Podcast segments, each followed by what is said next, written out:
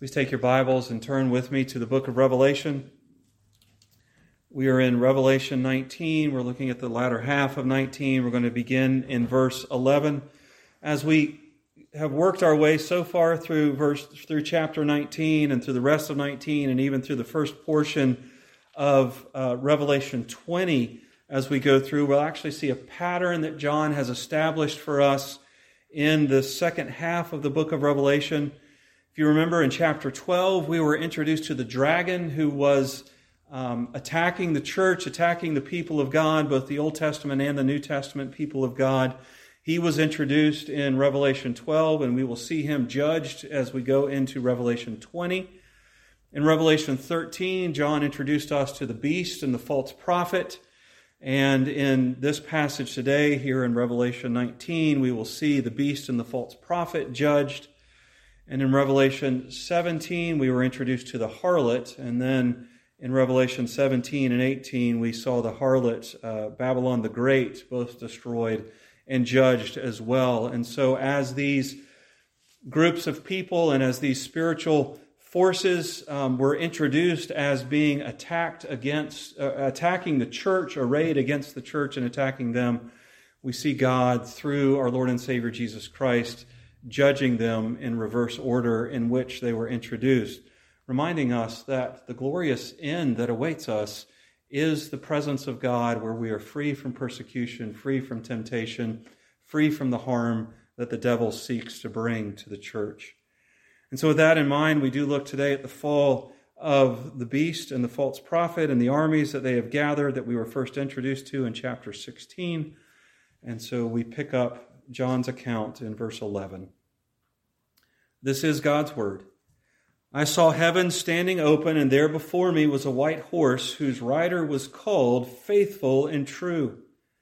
With justice he judges and makes war. His eyes are like blazing fire, and on his head are many crowns. He has a name written on him that no one knows but he himself. He is dressed in a robe dipped in blood, and his name is the Word of God. The armies of heaven were following him, riding on white horses and dressed in fine linen, white and clean. Out of his mouth comes a sharp sword with which to strike down the nations. He will rule them with an iron scepter. He treads the winepress of the fury of the wrath of God Almighty, and on his robe and on his thigh he has this name written, King of Kings and Lord of Lords. And I saw an angel standing in the sun who cried in a loud voice to all the birds flying in midair, Come, gather together for the great supper of God, so that you may eat the flesh of kings, generals, and mighty men, of horses and their riders, and the flesh of all people, free and slave, small and great. Then I saw the beast and the kings of the earth and their armies gathered together to make war against the rider on the horse and his army. But the beast was captured, and with him the false prophet who had performed the miraculous signs on his behalf. With these signs he had deluded those who had received the mark of the beast and worshipped his image. The two of them were thrown alive into the fiery lake of burning sulfur. The rest of them were killed with the sword that came out of the mouth of the rider on the horse, and all the birds gorged themselves on their flesh. Let us pray. Great and gift-giving God, we are waiting in hope for the fullness of Jesus' glory to be revealed in us and in the world. And as we wait in the full assurance that you are a faithful God. We have seen your faithfulness in the redemption that was given in the life and work of Jesus. Through your Spirit, show us the glory of your name in this passage and grow us in holiness. I pray this in Jesus' name. Amen. So as we've been working our way through the book of Revelation since the beginning of the year, the question is always before us, what is the theme of the book of Revelation? There could be a lot of answers to that question, some of which we have considered in our study over the year. The theme of Revelation could be God revealing to us what it's going to be like in the end times. Depending upon how you define that phrase, end times, and we'll talk about that as we ease our way into Revelation 20 over the next week or so. that's the case. God does reveal to us what it's going to look like in the end times. Or maybe the theme of Revelation could be the call on the church to remain faithful in the face of temptation and persecution. Beginning in chapter 2, the church is called to be faithful to their witness and faithful in their obedience, regardless of what culture or the enemy arrays against them as a temptation to compromise God's truth or to compromise God's law. Some could even say, and I've said this in the past, that the theme of Revelation could be the glorious declaration that God wins. And all of these subjects are wrapped up in the verses and the chapters of the book of Revelation, but as I have learned, as I have gone through this study into last year and through this year, that there is an overarching theme that really encompasses and transcends all of these other themes. Our passage today has echoes of Ezekiel 39, which is a prophetic account of the fall of two kingdoms, Gog and Magog, which, as an aside, the church has sought to identify since the beginning of the church. Who is Gog and Magog, who will show up a little bit later on in chapter 20 and show up at the end times? Who are they?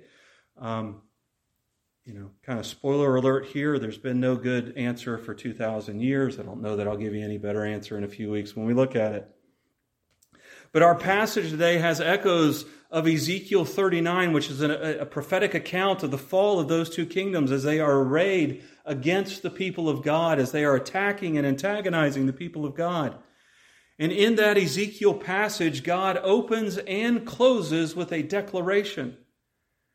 And that declaration is that he will do everything within his infinite power to both protect and proclaim the glory of his name. Our passage today is no different. It is focused on the glory, the protection, and the proclamation of the glory of God, specifically the second person in the Trinity, our Lord and Savior Jesus Christ. And that is the overarching theme of the book of Revelation. The triune God, Father, Son, and Holy Spirit is at work in the church and in the world for the purpose of vindicating the glory of his name.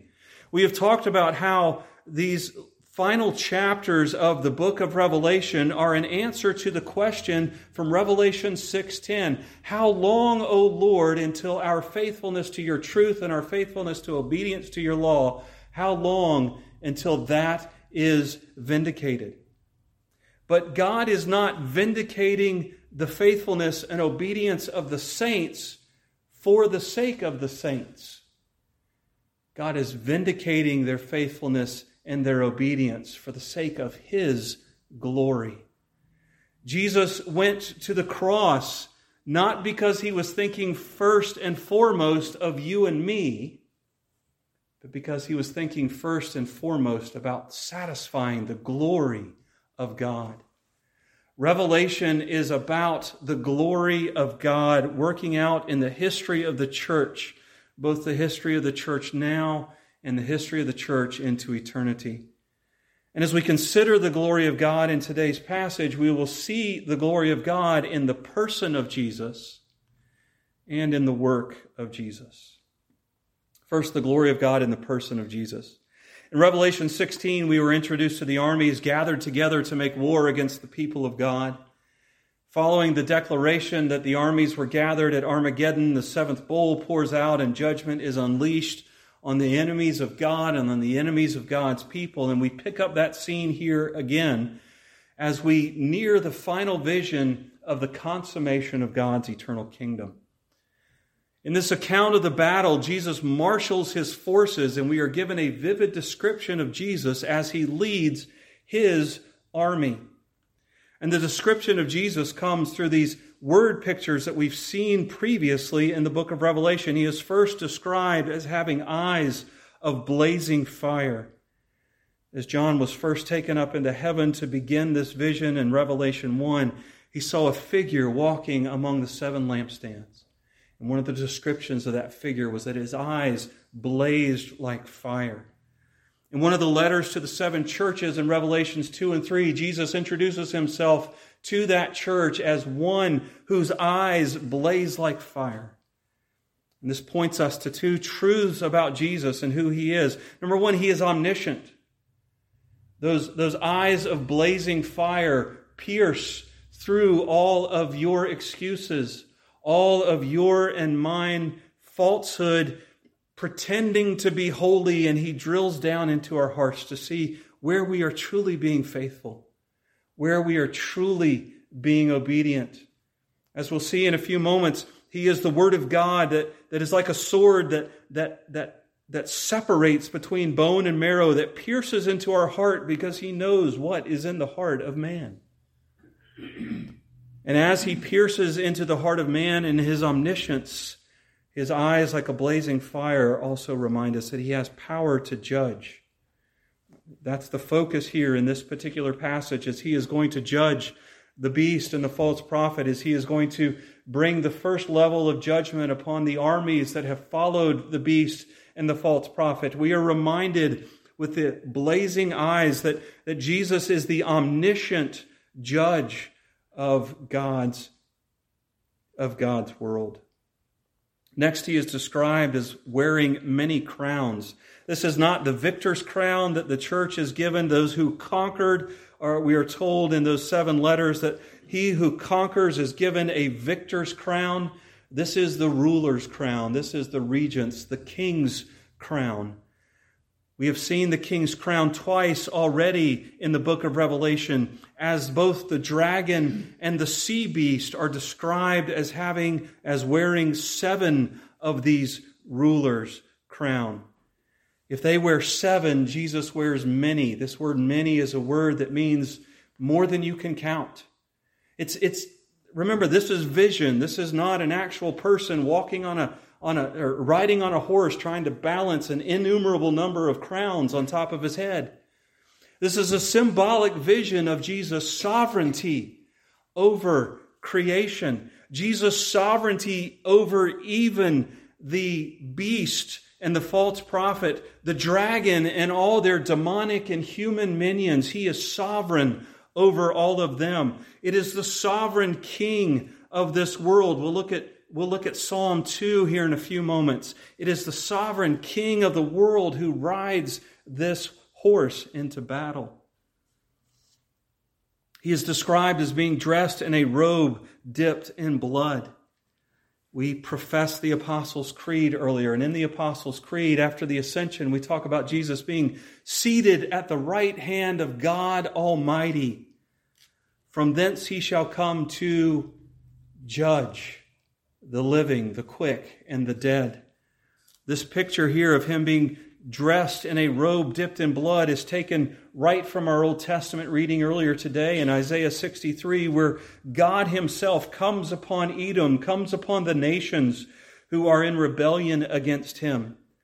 And he is judging them by trotting the image of him walking through a winepress and being spattered with the blood of the grapes, the blood of the nations that are arrayed in rebellion against him. Jesus is God's tool to judge the nations. And then he is described as having a sharp sword coming out of his mouth. Jesus judges, we'll see in a few moments, according to the standards that God has written in his word, that God has proclaimed through our Lord and Savior Jesus Christ. And from Isaiah 49, we hear these words out of the mouth of the servant of the Lord, who in chapter 52 and 53 lays down his life for his people. The servant of the Lord says, "He made my mouth like a sharpened sword. In the shadow of his hand he hid me. He made me into a polished arrow and concealed me in his quiver." Jesus is described here in these words as the God-man who is sovereign over creation, who is the sovereign judge, who will carry out God's judgment upon the nations. But we also see the person of Jesus in the names of Jesus that are given to us here. We're told in verse 11 that as heaven opens up and the armies of God come to meet the armies of the dragon, the armies of Satan, there was a rider on a white horse. And the rider's name is called Faithful and True. Interesting kind of aside here, as we look at the four names, we'll see an interplay between he is called faithful and true, and then it is written that he has a name no one knows. He is called the Word of God, and then it is written that he is King of Kings and Lord of Lords. All forms of communication points to the glory, to the majesty of our Lord and Savior Jesus Christ. Both the spoken and the written word declare in this event the glory of our Lord and Savior Jesus Christ. He is faithful and true, in contrast to the beast that he is fighting, who are deceitful, the father of lies, the father of murder, and unfaithful to God's sovereignty and to his majesty. As the one who is faithful, Jesus fulfills all that the Scriptures reveal. The Scriptures reveal that we are in need of a Savior, in need of a Redeemer, in need of somebody that God sends specifically to defeat the beast, to defeat the dragon, to defeat those who are in rebellion against Jesus. We get to the Mosaic Law, and it points to our need for holiness to follow the law. And yet God, knowing that we could not follow the law, gave the sacrificial system to atone temporarily for the sin of God's people.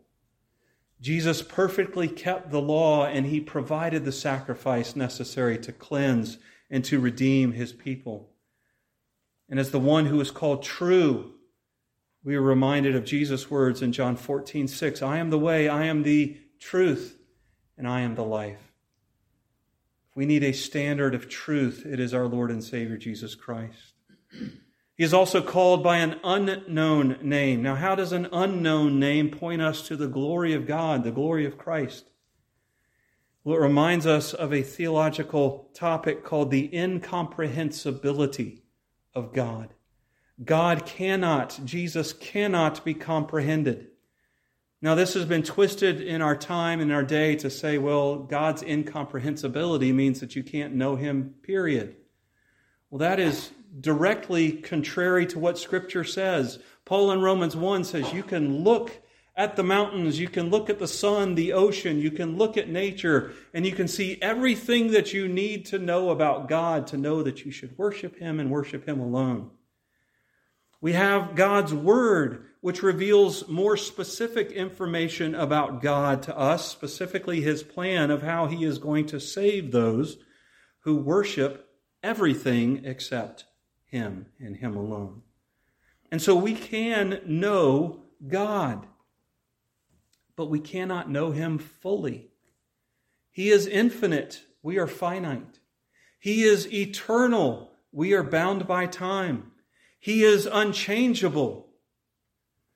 We've changed in the last millisecond.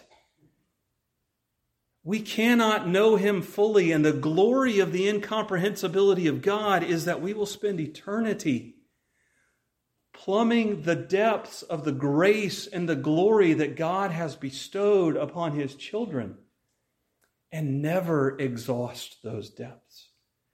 We will, for all of eternity, be awed and moved to exuberant worship as we consider the grace that God pours out upon us, as we consider the glory that God has shared with us in bringing us into his family, in calling us sons and daughters of the living God. And so we're reminded here that Jesus, being truly God and truly man, is just as incomprehensible as God the Father and God the Spirit. He's called in this passage, he is declared to be the Word of God. John 1:1 says that in the beginning was the Word was with God, and the Word was God.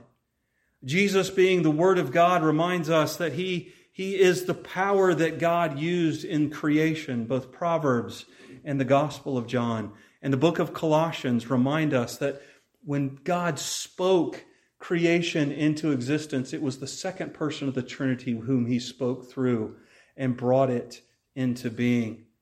It also reminds us that he is the declarer of God's will for this world. And because he is the Word of God, the standard of God's holiness, the standard of God's law, he has the power once again to judge.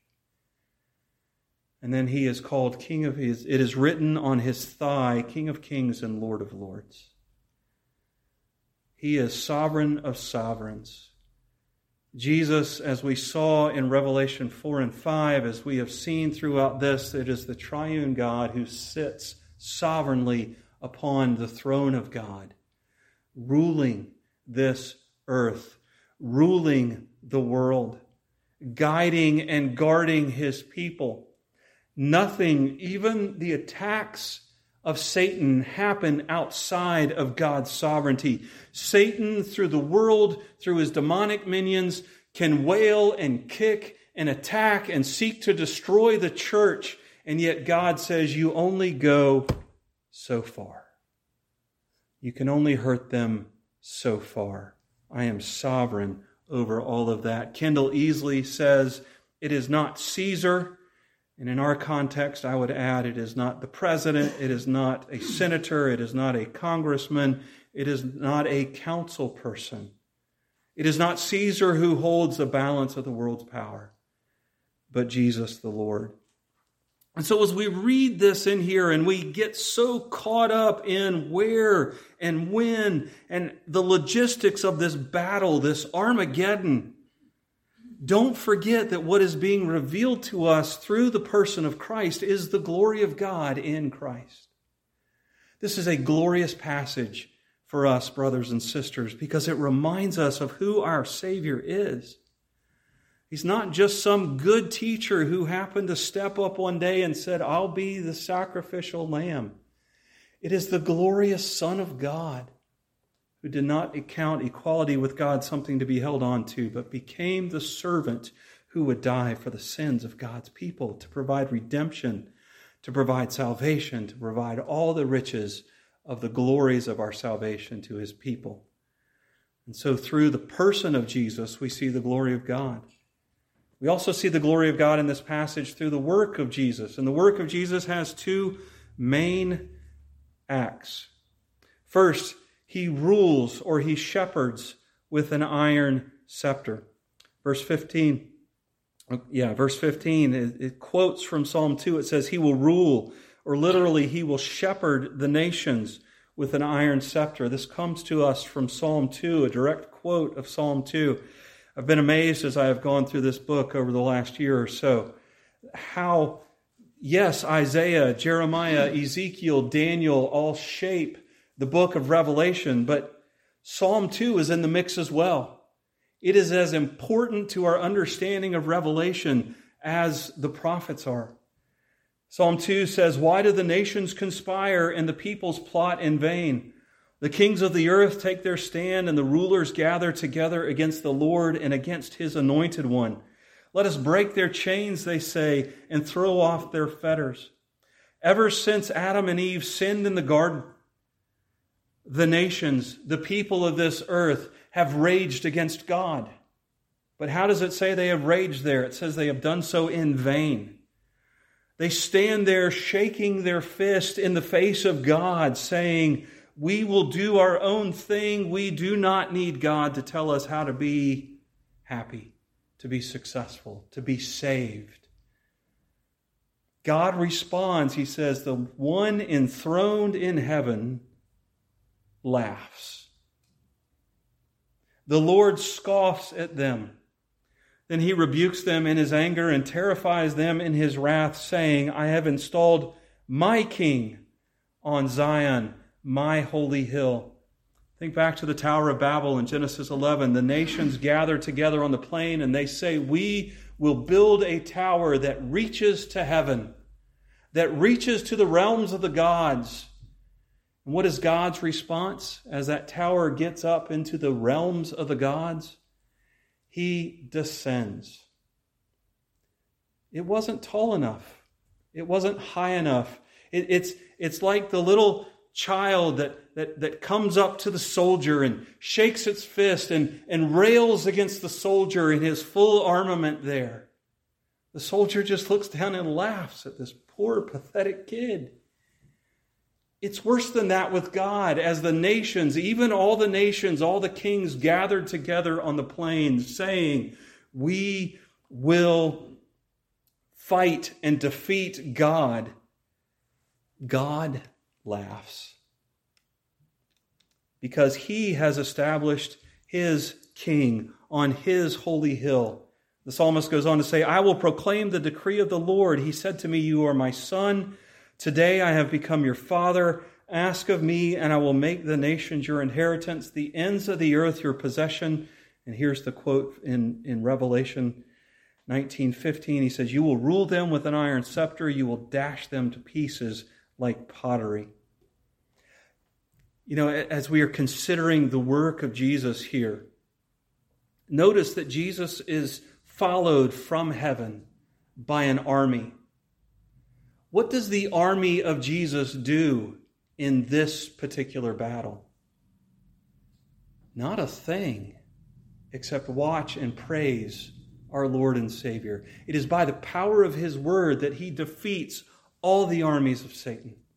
From beginning to end, as those armies are arrayed against our Lord and Savior Jesus Christ, he takes his scepter, the sword of his mouth, and with a breath, he destroys them all. And so the psalmist ends up with, therefore, you kings, be wise, be warned, you rulers of the earth, serve the Lord with fear and rejoice with trembling. Kiss the Son, lest he be angry and you be destroyed in your way, for his wrath can flare up in a moment. Blessed are all who take refuge in him. Why does God give us passages like Psalm 2? Why does God give us passages like Revelation 19? It's to show his glory, but it's also to give us a warning.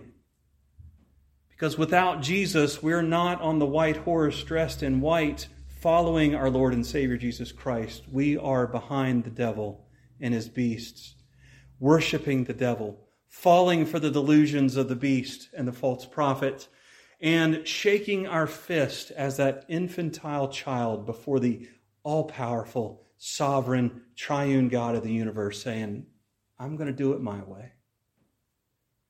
And God laughs at us apart from Christ. But because of the work of Jesus, we are taken from being rebels who are clothed in the filthy rags of our own false righteousness, and we are made to be children of God who get the popcorn seat at the great battle. We sit there and worship and watch Jesus conquer on our behalf as he rules and smashes the nations with an iron scepter by the power of the word of God. So the first work that Jesus does is he rules and shepherds. The second work that he does is he treads out the winepress of God's wrath. Jesus is the agent of God's judgment and justice. Notice here we see two actions happen in that. First, he captures and punishes the beast and the false prophet. We'll see an extended capture and punishment and judging of the dragon as we move into chapter 20. But here, as the beast and the false prophet have sought to deceive the nations and trick them into worshiping the dragon, they are cast alive into the lake of fire, pointing to the fact that their punishment is going to be eternal and ongoing. And then he slays the armies that are called to battle by the beast and the false prophet. He strikes down the nations. In Isaiah 11, verse 4, we are told that the root of Jesse, that stump of Jesse which will be cut down, will be protected until a stump can rise up, a root can rise up, a branch can rise up out of that stump, and that will one day strike down the nations. And as he slays this army, remember this is symbolic. We will get into the judgment of humanity here a little bit later, but in this symbolic nature, we see a great reversal of the wedding feast of the Lamb. In the wedding feast of the Lamb, God's children are gathered to feast on animals. And in the great feast of God Almighty, the animals are gathered to feast on humanity. Humanity arrayed in rebellion against God. One preacher that I've listened to in the past, Tim Keller, talks about, do you ever wonder why you're out hiking in the woods? Animals treat us with hostility oftentimes.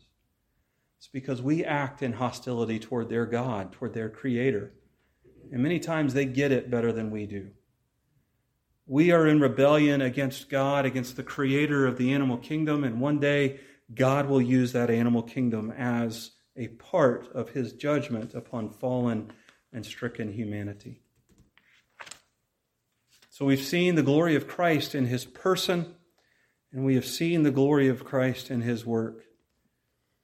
You almost expect a song at this point in the book of Revelation, don't you? Every time we've seen the glory of God so far in the book of Revelation, there's been a hallelujah for our Lord God, the Almighty reigns, or hallelujah for the smoke of her goes up forever. There's no song because we're accelerating our way to the end as we move through this. But you and I are called to worship our Lord and Savior. We are called to see his glory in the scriptures and to see his glory as he works in this world. Even within the church, we forget the glory of Christ. Several years ago, there were T-shirts and coffee cups going around that said, "Jesus is my homeboy" on it.